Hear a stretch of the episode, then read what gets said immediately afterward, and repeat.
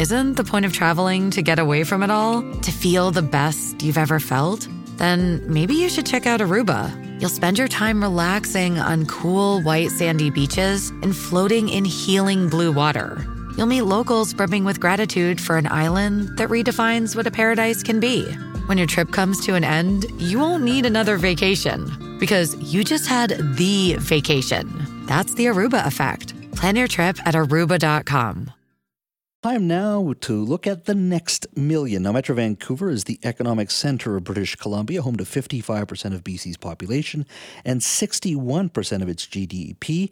Today, the region sits at the intersection of commerce with North America and the Asia Pacific region. Newcomers continue to flock here, drawn by a globally connected city, offering a great quality of life with a highly, uh, highly skilled and diverse workforce.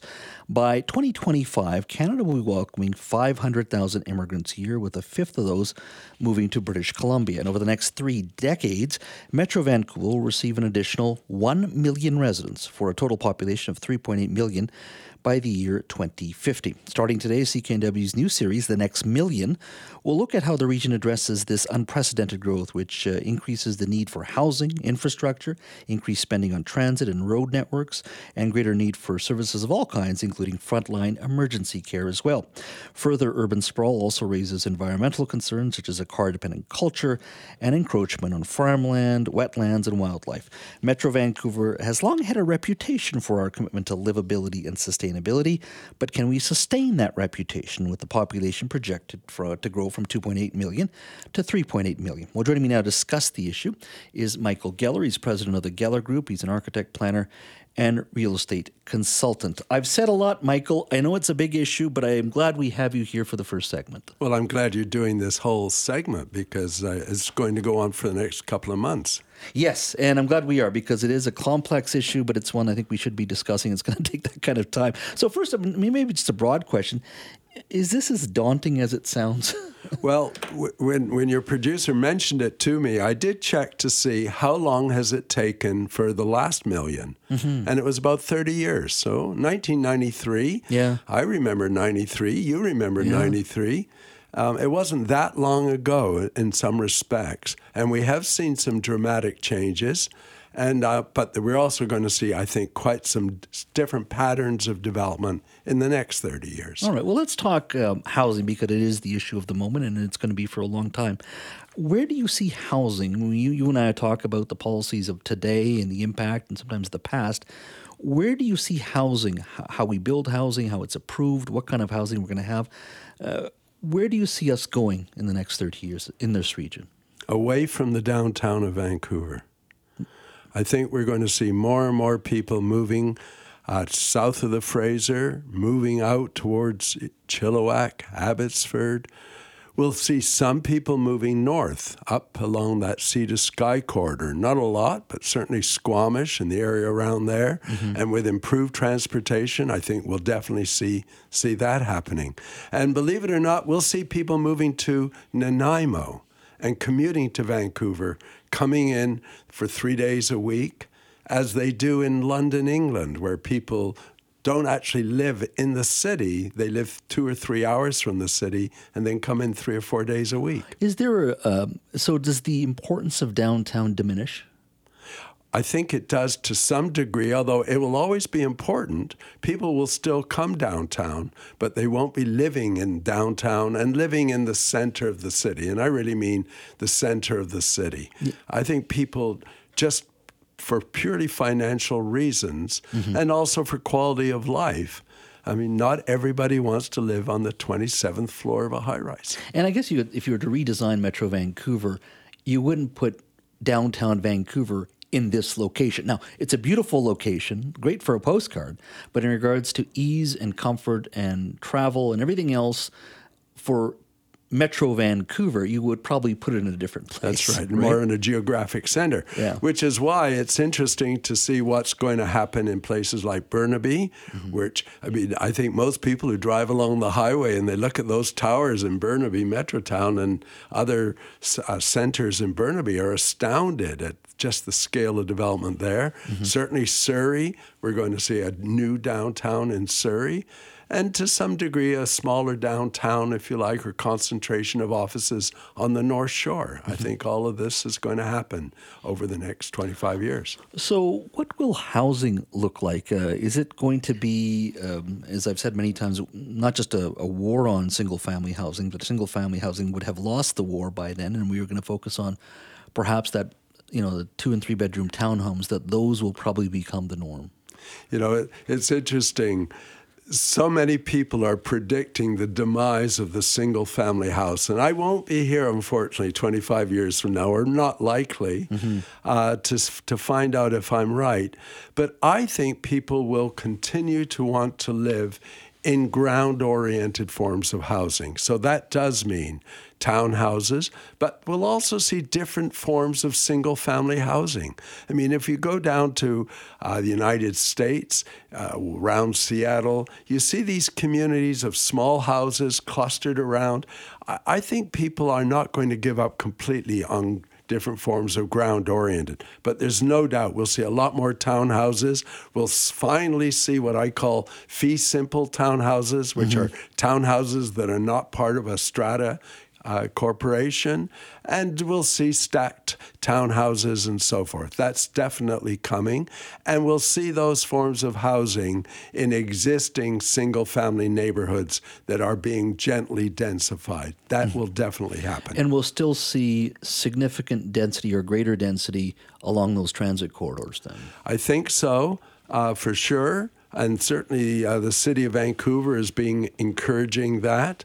But as somebody said to me, why do we always put the highest density in the worst, most polluted area? And yeah. there's some truth, some truth to that question. Mm-hmm. But uh, again, I think we will become more European to the extent that more and more people will be living in what we call multiple forms of housing apartments, uh, low rise apartments, and so forth. Now, we call this series The Next Million. Um, I mean, you've gone through some of the numbers in regards to our population growth. When did it all change, change for us in regards to sort of people going, yeah, that's a great place to live?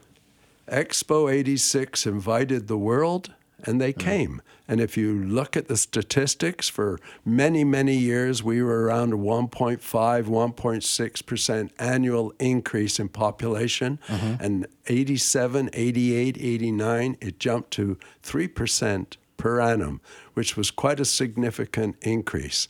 Um, interestingly, it's actually slowed down in the last 10 years. And I attribute that to some degree to, to just simply the cost of housing. And you were chatting earlier about professionals moving here and the challenge of getting doctors. Mm-hmm. And I'll never forget a doctor, a specialist at VGH saying to me one day, Geller, you know, this problem with housing affordability, it just isn't affecting lower income uh, baristas. We, we're having a hard time getting gynecologists to come to, to Vancouver General simply because of the cost of housing.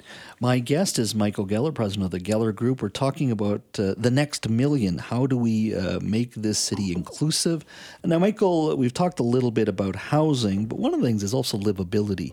You know, to go down to your local community center, there's going to be huge demands for just, uh, you know, uh, services from City Hall, uh, community centers, and parks. How do you, like, are, are we headed in the right direction? Because each municipality is going to have a different policy. Surrey calls itself, the city of parks.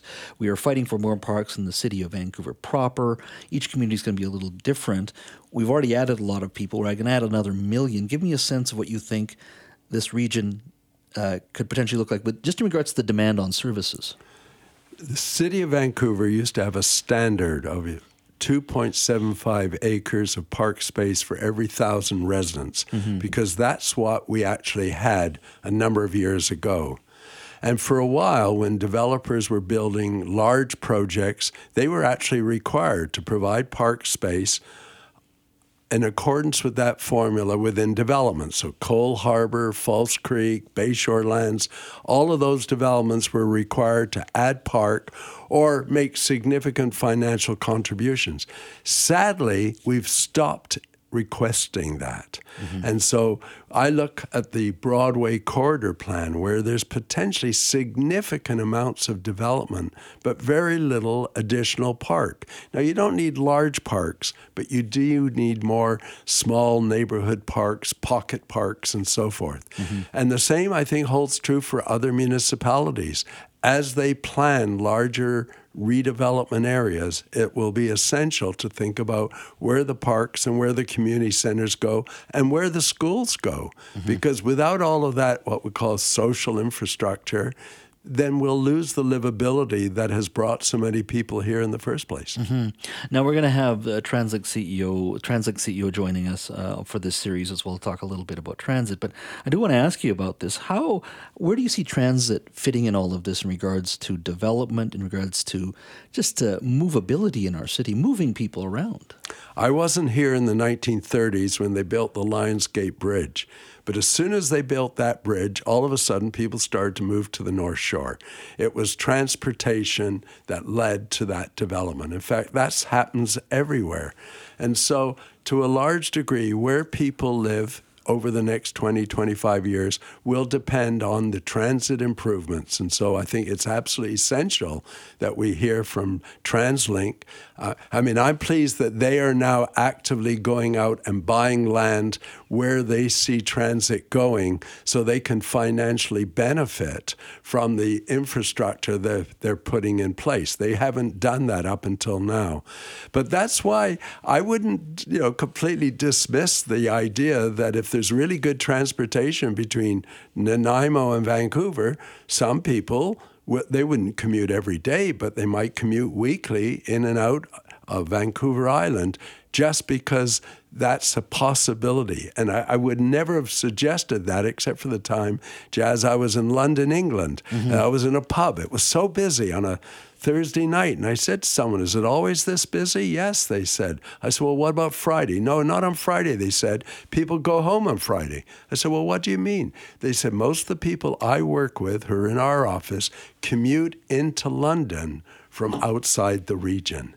And uh, as Vancouver continues to be expensive and all of the housing initiatives that we talk about on this show mm-hmm. are going to help, but they're not going to suddenly reduce the cost of housing by half. Mm-hmm. Um, people are going to want to live in more affordable places and then use transit to connect. Uh, give us a call on the open line. We'd love to hear uh, from you in regards to what our city will look like in 2050 and where you think our priorities should be. Uh, let's go to Keith in Vancouver. Hi, Keith. Hey, Michael, it's Keith Roy. Um, I, this ties in nicely with your last comment around uh, transit infrastructure moving people.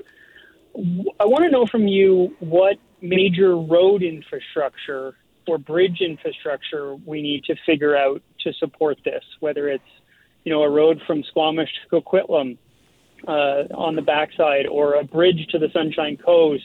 Uh, what are the other major road infrastructure projects we need to support this? Keith, thanks for your call. I mean, that's one of the things we always, when we talk about commuting, it's always suburb to Vancouver, yet the bulk of our commuting in this region is suburb to suburb at the end of the day, isn't it, Michael? Yes. So, the one thing I do anticipate is that we'll see proper transit from the North Shore into the downtown. We've got the SeaBus, but eventually there'll be an, another uh, crossing, another, another crossing yeah. with with transit for sure. Uh, I don't expect a connection to Vancouver Island other than by boat. Yeah. Um, obviously we have to replace that tunnel and as long as we don't keep alternating which government comes in Jas, we might actually get to see a new bridge there or a new tunnel there. I don't know yeah well we have a tendency to politicize everything including infrastructure in this province that's for sure. And, and the bridge idea to the north shore i remember covering it as a reporter in the 1990s and i think it was supposed to go under the water and come out on first avenue. Uh, and people fought that at that time yeah. because that is a lot of traffic to come into that area but you're right there has to be some crossing including more transit uh, as well. Let's go. Thanks for your call, Keith. Let's go to Vince in White Rock. Hi, Vince. Hey, Jas. Hey, Mike. Um, my parents they came in in '63 from Italy. Um, my dad's side all stayed there. Uh, my relatives live all in, uh, like you say, four level apartments. Um, and they, uh, you know, like communities and stuff like that. And there's, you know, 73 million in in Italy, and you could fit that times into British Columbia. How they get around is is on rail couldn't we convert our rail systems into basically public transportation. Um, you know, from Chilliwack and that. I worked on Gateway. That was 1990. I've been doing road civil. Started with Progressive Contracting back in 1988. I mean, I mean, we uh, we haven't done much in the last 33 years. Vince, I appreciate your call. We're just running out of time, but I want to give Michael time to uh, time to answer that question. Uh, Vince has got a very good point that we've done a couple of segments on a, a train system from Chilliwack using the old railway tracks there, all the way on, next to the Pattullo Bridge, and, and, connecting people from the valley yep. to SkyTrain. What are your thoughts on that? Is just more rail infrastructure, probably uh, you know, a, a, system, a transit system that isn't reliant on a on a say a Cadillac system that is That's SkyTrain. Right. I think we can actually expect rail to connect Squamish to Vancouver. There's a rail line and then connect up to Lillooet. I think we can actually see future rail connecting what the, the old interurban lines. Just look at a map from uh, 100 years ago and see where there were electric train lines because they may well be coming back. Yeah. Michael, we've run out of time, but I want to give you 30 seconds. I understand you're speaking at SFU on, on just the broader issue of development. Walk me through when is it and how can oh, people oh, find out about it? Next Wednesday night, okay. the 18th, uh, I'm giving a talk that looks at how Vancouver's changed since 1974 when I arrived. And then following my talk, uh, Ray Spaxman, a former director of planning, Michael Epp, a current overall Metro uh, planning director, and uh, Zoe Brook, a young planner, are going to comment on whether or not I have any validity to anything I say. So just go on the SFU website, Michael Geller, looking back, looking forward, and it's online, um, streamed, or in person, and there's still a few seats left. Michael, thank you for your time today. Thanks for inviting me. The Next Million, in partnership with Peak Products, innovative outdoor home improvement products sold exclusively at the Home Depot. Details at cknw.com.